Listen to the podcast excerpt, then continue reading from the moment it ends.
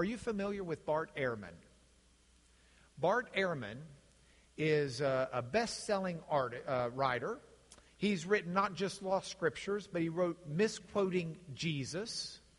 Misquoting Jesus is supposedly the story behind who changed the Bible and why. He wrote another book, uh, that, by the way, was a New York Times bestseller. He wrote another book entitled Forgeries.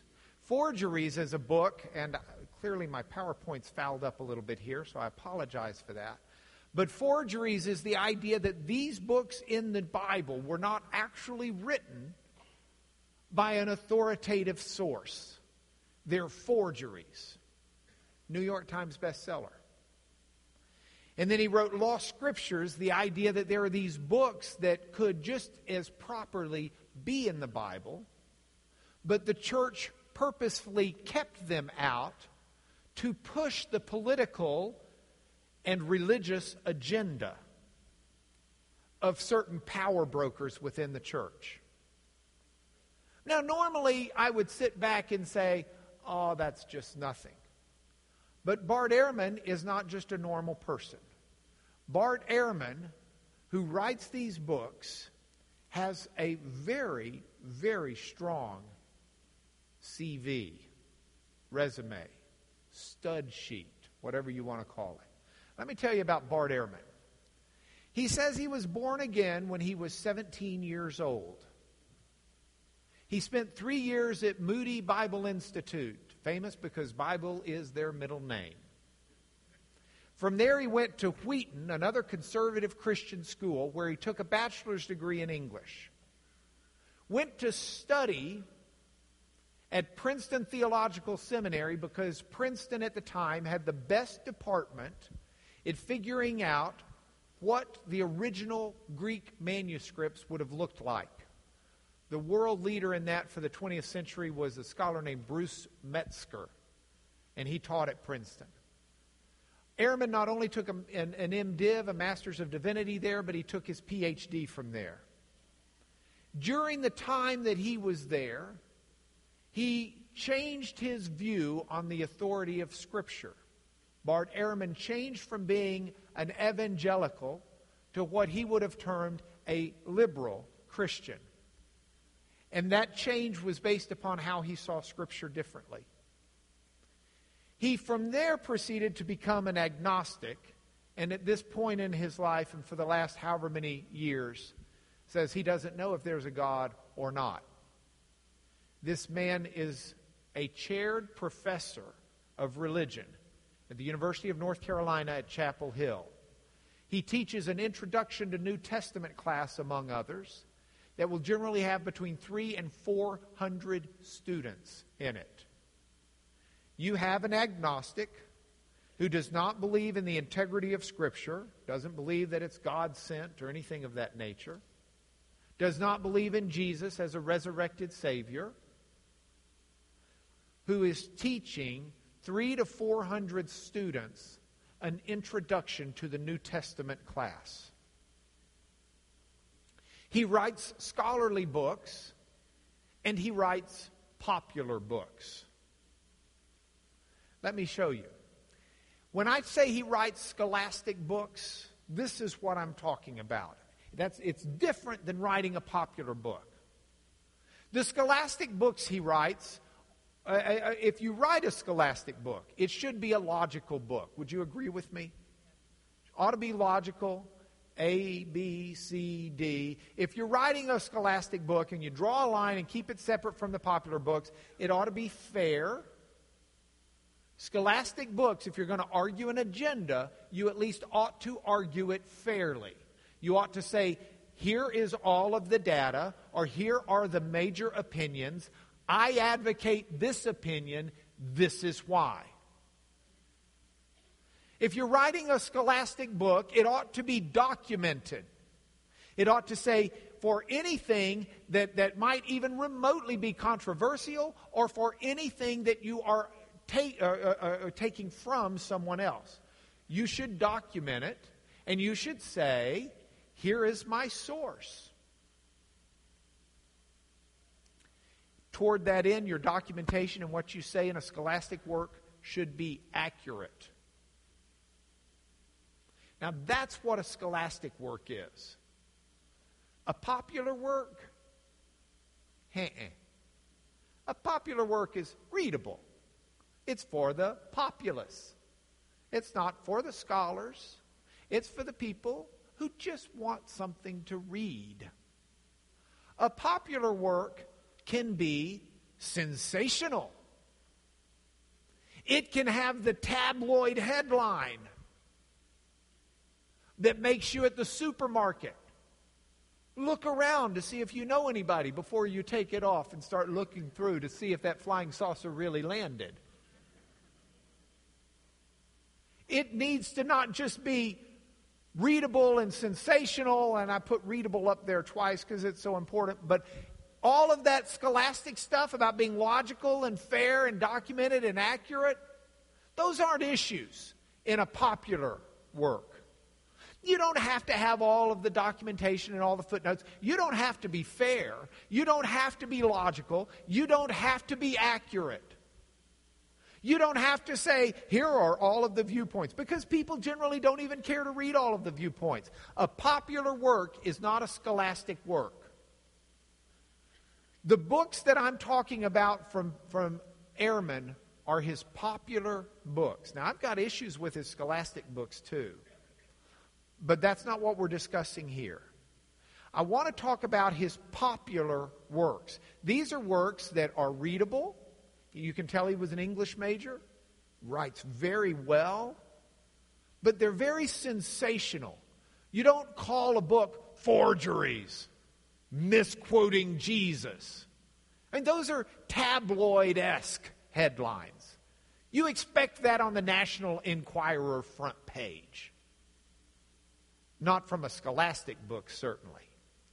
So these popular books are Bart Ehrman's entree into our houses, an entree to our children and grandchildren. You say, oh, but who reads it? Well, it put him on the cover of Time magazine and got him nominated as Man of the Year. He's been on most every TV show. The sensationalism of it all is quite appealing to a lot of people. Now, I want to talk about today the accuracy of the New Testament. And the accuracy of the New Testament involves misquoting Jesus. It involves whether or not the text of the New Testament is correct. But it also involves his second book, Forged, whether or not the books of the New Testament have authority behind them. And then it also involves his book, Lost Scriptures is the New Testament that we have a thorough and proper New Testament? Is it the right canon? And that's what we're going to talk about here. Those three questions misquoting Jesus. How reliable is the text? How authoritative are the books of the New Testament?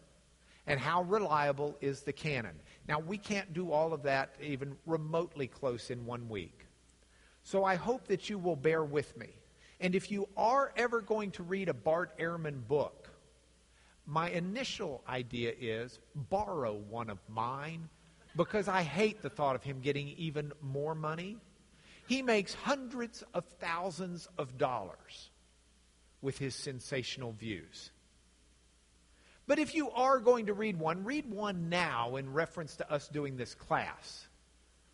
Because these are dangerous poisons he knows enough and he writes well enough to produce a toxic product. So today we're going to talk about how reliable is the text. And for us to do this, I, you need to know where I come from. I want to be very upfront with you. I believe in the inerrancy of Scripture. I believe in the inerrancy of Scripture. Now, I want to define for you inerrancy because I want there to be no bones about where I come from. And I want to persuade you to join me. And if you don't believe in the inerrancy of Scripture, I'd like to change your mind. I'd like to suggest maybe if you don't believe it's because you may think inerrancy is something different than at least what I believe it to be. This is my definition. The original scriptures are God's true and valid communication to man in the form and the manner God has chosen. Now, those words, each one of them are deliberate by me. I'm talking about the original scriptures. I could take, if I had the autographed copy of Paul's letter to the Romans with my horrible Greek skills, I could translate that into English and butcher it. The original scripture would be Paul's autograph, not Mark's butchered translation. But the original scriptures are God's true and valid communication to man. True, the words are not false, they are true. And valid, they are appropriate. They are true and valid. God communication to man. And that's the key. There are lots of holy writings of antiquity. You can go back and read Old Testament era writings of lots of different people from the area, the ancient Near East. But what those old writings are, they're man's musings about God. That's what man is writing as he thinks of who God is or what God is or God's plural or what the gods are doing and whether they're sane or crazy. Holy Scripture is different because the idea is it's God who initiates, and it's God's communication, revelation to humanity. But it's in the form and manner that God has chosen. So if on Sinai God wants to inscribe on stone tablets his Ten Commandments, that's the form and manner he has chosen. But if God wants to inspire Paul who's writing a letter to a church, trying his hardest prayerfully to address the issues in that church, and God's going to work through Paul to do that, then that's the form and manner God has chosen. If God wants to do it poetically, that's his prerogative. I'm not going to say, oh no, Lord, you're not allowed to use poetry. If God wants to do it through prose, if God wants to do it through a prophetic word, if He wants to do it apocalyptically, it's up to Him, not me. That's inerrancy, as I will be using the word. So, with that, let's start talking about how reliable is the text. We're going to start with some background information. A lot of this is, a, not a lot, a little of this is retread. We always, those of you who are faithful to be here every week, we want to keep that flow going. We talked about the past a couple of weeks, how the world changed after the close of the Old Testament, how it went from a time of Persian domination through a time of Greek domination when Alexander the Great conquered the known world by and large. And that time passed. By the time of Christ, Romans had, well, Alexander died. His uh, uh, empire was divided up among his generals and others. But eventually, the Western power of Rome, once they took care of Carthage, started moving east and taking care of business. But while Alexander and his uh, uh progeny, were ruling the world, they took the Greek language and they took the Greek culture, they took the Greek scholastic system, and they made it available, at least to the wealthy and to the transplanted Greek speakers throughout the world, including Palestine. In fact, some Palestine, excuse me, I was thinking of East Texas. In fact, in fact, that was an issue of great problem as we talked about with the Maccabean revolt in the 175 BC era. The question was can they keep Jewish heritage or did they just need to go wholesale Greek? So remember this Greek influence. Because by the time we get to the New Testament scriptures, we've now got writings that are in Greek. Greek has become the dominant language of commerce, of culture, and of education even in the area of what we would now call Israel. So, Greek is the predominant learned language, and our New Testament is written in Greek. Now, that doesn't mean the events happened in Greek. Jesus, by all accounts, spoke Aramaic and likely Hebrew. He certainly read from Isaiah the prophet at synagogue. So he's got Hebrew ability, but he speaks also Aramaic, we know from the Gospels. So, what the Gospels, the New Testament's written in Greek, oh, I'm not saying there's not a, an occasional, uh, you've got a Latin phrase uh, on the cross, you've got uh, uh Aramaic from Jesus being spoken out. It's Eloi, Eloi, Lama Sabachthani. You've got uh, uh, the, the various names that, that may be foreign. But your New Testament's written in Greek about events that happened in Hebrew and Aramaic. Which, by the way, is the reason when we get into the synoptic issue, which is the reason one gospel writer may use one word to translate an event, while another gospel writer may use another Greek word to translate an event. If the event is one that happened or, or something that was said in Hebrew or Aramaic, it's not just a one for one transfer. You can use different words to get the fullness. So we'll work through that when we get to it. But for right now, we need to put this into a little chart. So most events, they happened in Hebrew and Aramaic, but the New Testament gets written into Greek.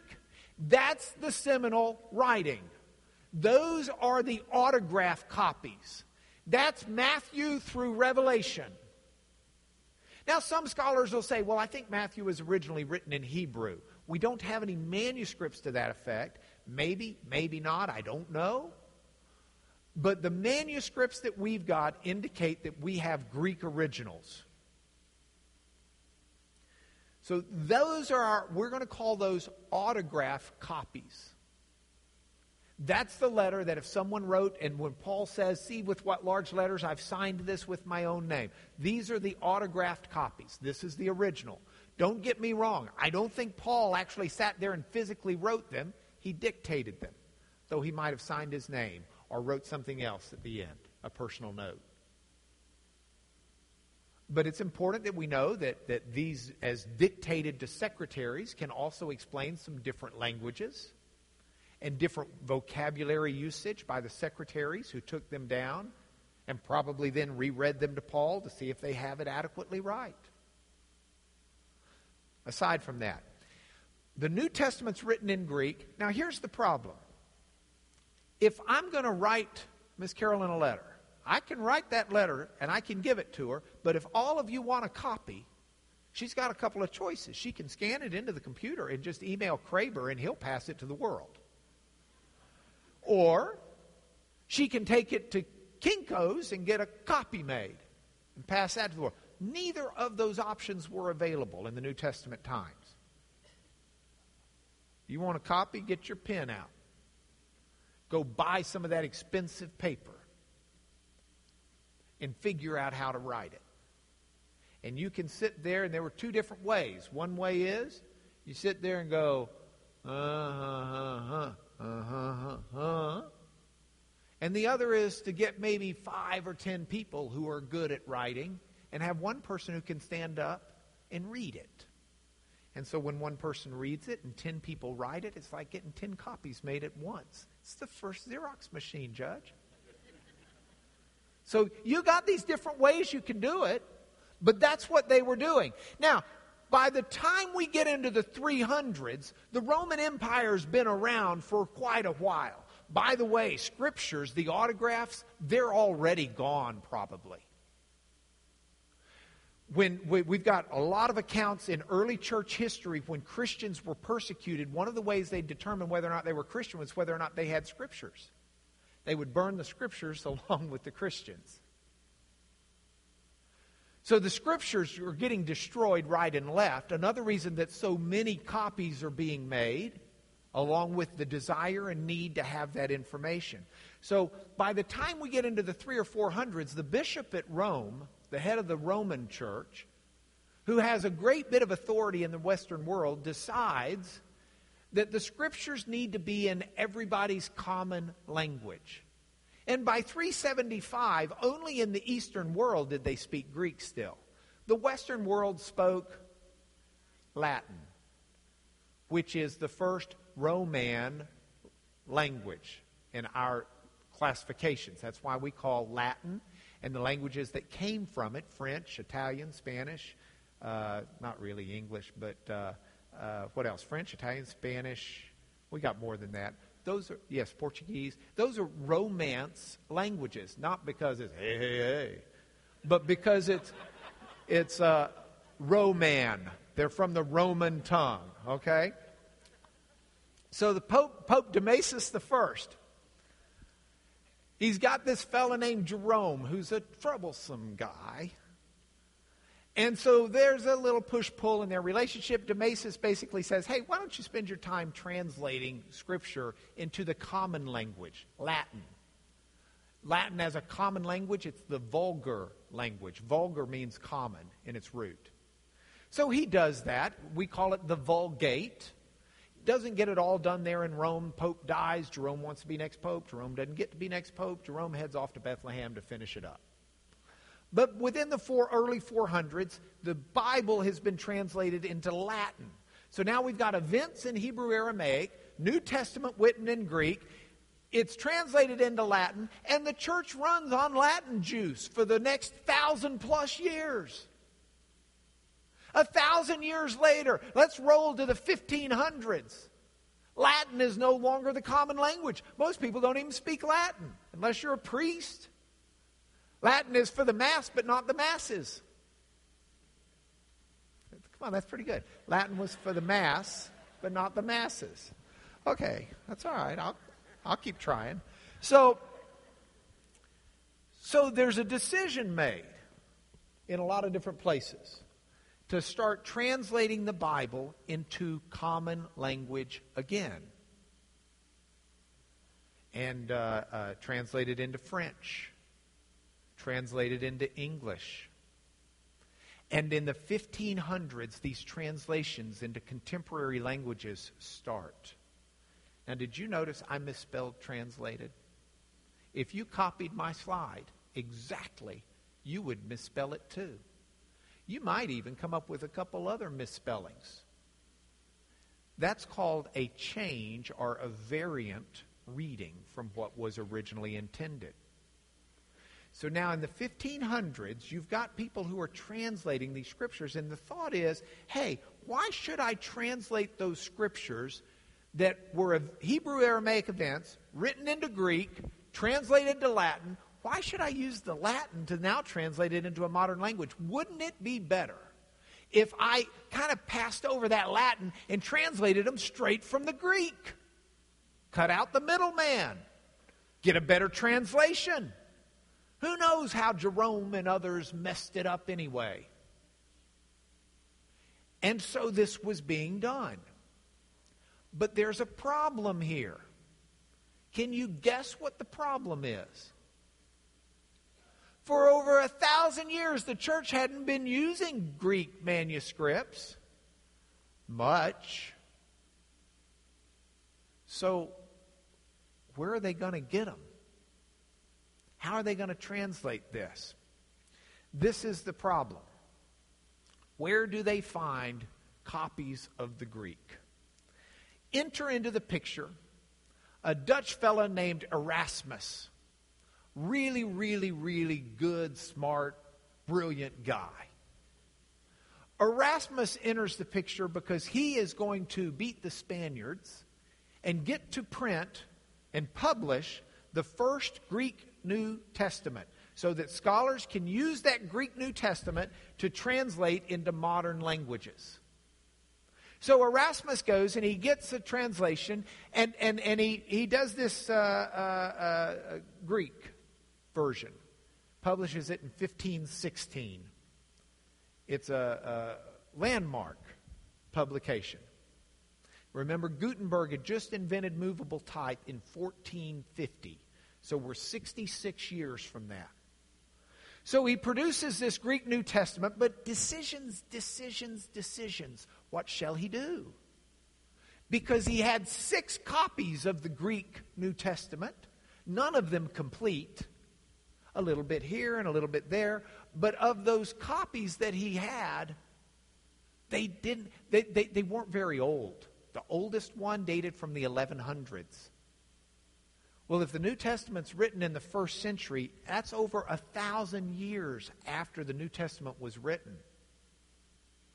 That's a lot of people copying and copying the copy and copying the copy and copying the copy of the copy of the copy of the copy of the copy.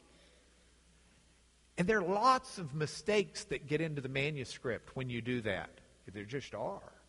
So decisions, decisions. For example, 1 John 2:23. Now, if you have your, uh, your English Standard Version, 1 John 2.23 says this, No one who denies the Son has the Father. Whoever confesses the Son has the Father also. All right? Now, if you had, and I brought up here for people to get a chance to come look at after class if you want to, here is a first edition of the King James. This is 1611 the first authorized version of Scripture into English, authorized by the Crown. There were other versions, but this is the first. And I scanned in this page or this portion of 1 John 2:23 out of the first edition King James. I want you to see it. God's great love is just the title for what this page is talking about, but 223 says, now you're thinking that says hufo but that's because the S's in the middle of a word looked like our F's today. That's, and their V's looked like U's. That's why if you put two V's together, you get a double U. All right? Whosoever denieth the Sani, that's the way they spelled son. Whosoever denieth the Son, the same hath not the Father. But he that also acknowledgeth the Son hath the Father also. Did you see the different print? They used a different type font for the second half of that verse. Why? Well, I've put Erasmus in front of you, but Erasmus's text was then printed by a fellow named uh, Robert Estienne, or Stephanus, and I've brought a copy of his 1549 Greek New Testament, and it was the Stephanus New Testament, by and large, that the King James writers used to produce the King James. He's the one who added verses to the New Testament. And if you look at it, what you're going to see is it doesn't have the second part of that verse. It doesn't have the, but he that acknowledgeth the Son has the Father also. It's missing from the Greek. Yet the translators knew it belonged in there. So they put it in anyway because they had the Latin and they had other opportunities to see it from other places. So they knew it belonged in there, even though the Greek New Testament didn't have it in there. Why was it missing? Because Erasmus only had six manuscripts and they were very, very recent. They weren't old and they were missing that portion. I'll explain why in a minute. So that's the problem. What was the solution? If you've got a problem like that, what is your solution? Your problem is you've got, lo- uh, you, you've got manuscripts that are very deficient, you've only got a couple of them, and they're not very old. So what do you want to do? You want to go get all you can. Get better manuscripts. Go get some old ones. And it started the race to find old Greek manuscripts. And it's a thrilling race that we can talk about. But if we put Erasmus back on the blackboard, put his six manuscripts with the oldest being 1100, here's a Greek New Testament today. If you were taking Greek in my college, this is what one of your textbooks was. Do you know how many Greek manuscripts we have of the New Testament today? This isn't the whole New Testament. These are some of them are fragments, some of them just a few verses. Today, somewhere around 5500 different manuscripts. Our oldest fragment, a lot of scholars will date the John Rylands papyrus, which is a segment of John. They'll date it to about 125 AD. Now, there is some uh, later scholarship that's challenging that. There is some other scholarship that says it should be earlier. But when you figure John wrote his gospel 90 ish AD, that's pretty close. That's real close. That's as close as we are to like Ronald Reagan. So, oldest New Testament fragment about 125 AD. Now, we have some marvelous, huge New Testaments and scriptures. This is the Codex Sina- Vaticanus. The Codex Vaticanus is called that because codex means book. It's in the Vatican. This is not the original. If it was, we would all be arrested for just being this close to it. But Pope John Paul II authorized 450 of these to be facsimile reproduced in 1999, and we're fortunate enough to have one of them. And you can see exactly what it is, and it's amazing what happened. So let's, with that kind of background, I want, we've only got 14 minutes left, but I want to talk to you a little bit about the accuracy of the text, because that's what's really at issue. You see, Bart Ehrman makes the following statements. He says, Some scholars will tell you there are 200,000 differences between these 5,500 manuscripts. He's saying there are 200,000 differences in the New Testament text. He says, Some tell you 300, some tell you 400. He says, I don't know. I think it's somewhere around 300 to 400,000 would be my guess. See, this is how you tell it's not scholarly. No footnotes, no anything. But I don't think he's wrong. I think he's correctly saying if you look at all 5,500 plus or minus manuscripts, you'll find different readings in over 200, 300,000 places. And what Bart Ehrman wants you to do is think, oh my goodness, this can't be reliable. And he draws some atrocious conclusions that I want to look at, but I also want to examine his facts because I don't think he's as fair with them as he should be. Let's start with the conclusions. First of all, he says the Bible's not inspired. Here's the way he said it. Why would, and I don't know what's messing up there, but let's see if we can make it through and I'll fix the slide for the internet. Why would one think that God performed the miracle of inspiring the words in the first place if he did not perform the miracle of preserving the words. If he meant to give us his very words, why didn't he make sure we received them? And this is the toxic poison. If God inspired Scripture, if this is supposed to be God's holy word and He inspired it and it's inerrant, then why didn't He make sure we got it? in its inspired way.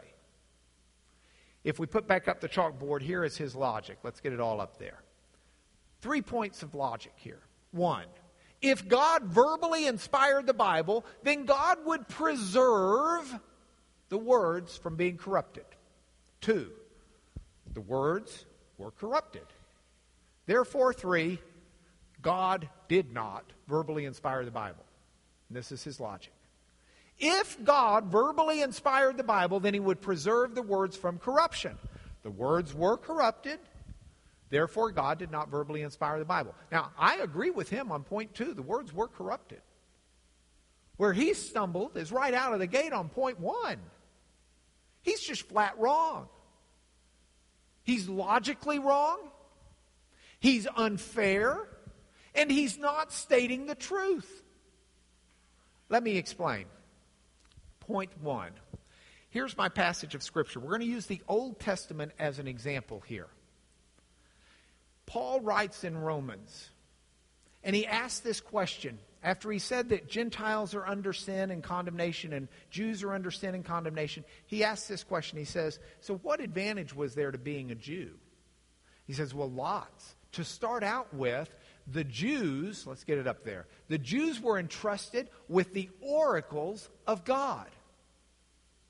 The Old Testament, he's calling the words, but the, the holy words, the oracles of God. And he says the Jews were entrusted with those. Now, that word entrusted is the one I want to look at. It was given to them in trust.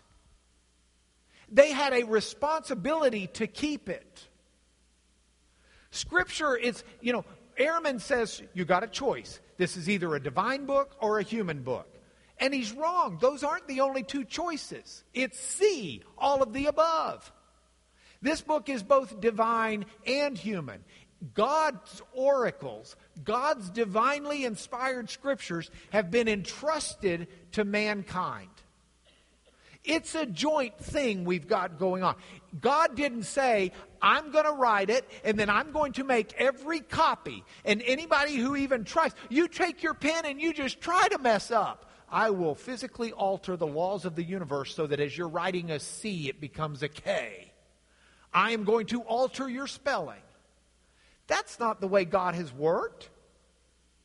That's not what God said He would do. And if inspiration means it's God's word delivered in the manner and the form in which He chooses, He has said, I'm going to take my oracles and I will entrust them to my people. Now, once you entrust something to a human,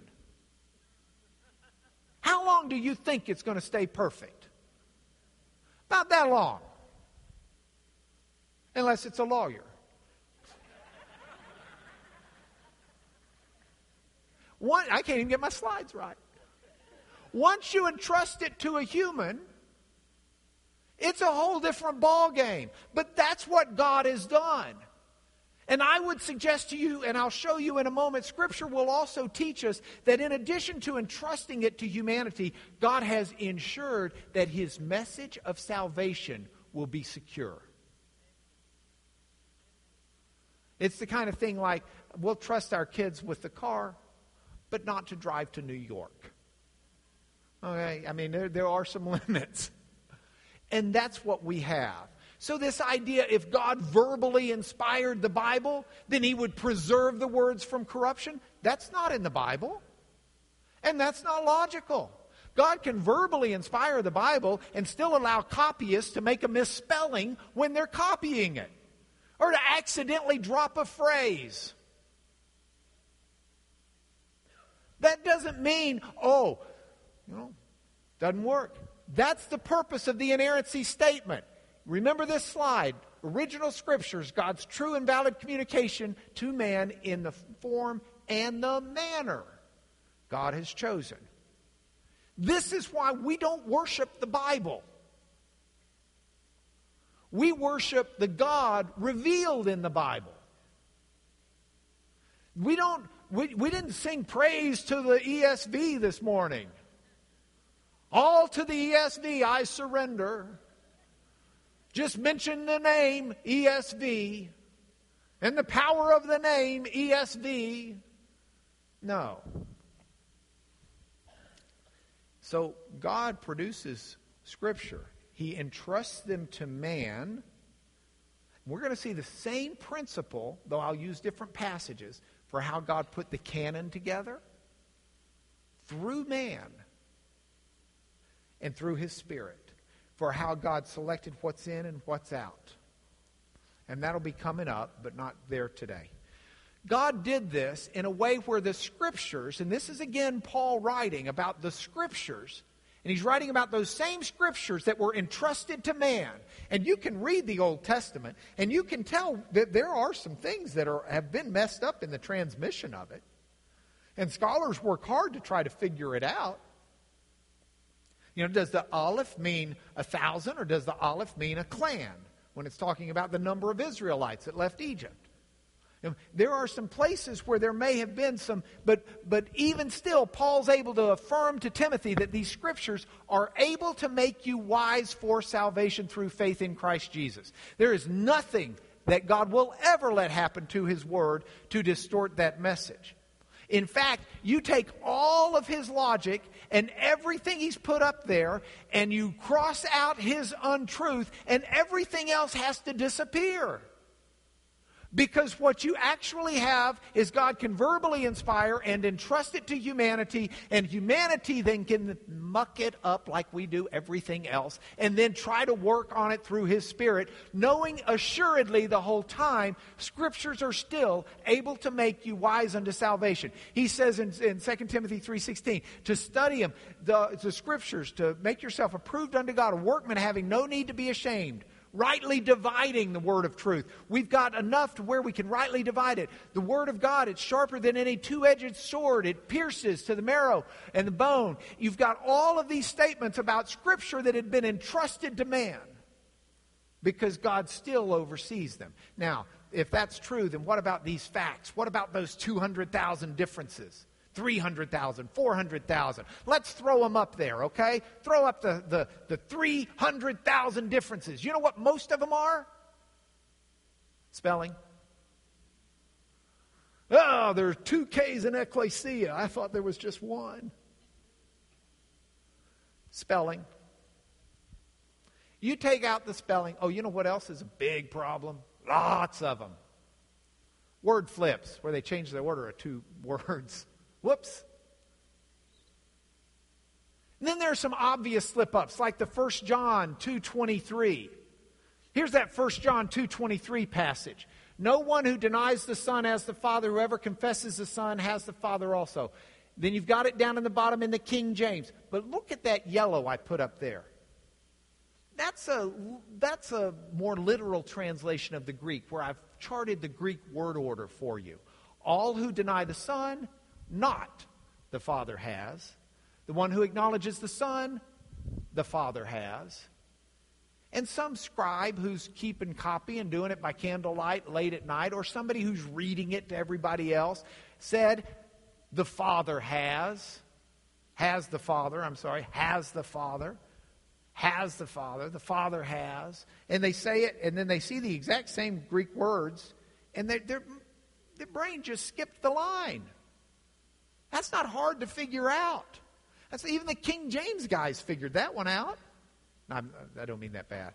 Um, so the facts, you got 300,000 differences, you've got misspellings, You've got word flips, You've got slip ups. What do you have left when you take out the things that are so obvious? How many out of 5,000 plus manuscripts, how many serious issues are there in the New Testament where scholars really say, hey, you know, I don't know if it's A or B? Care to guess?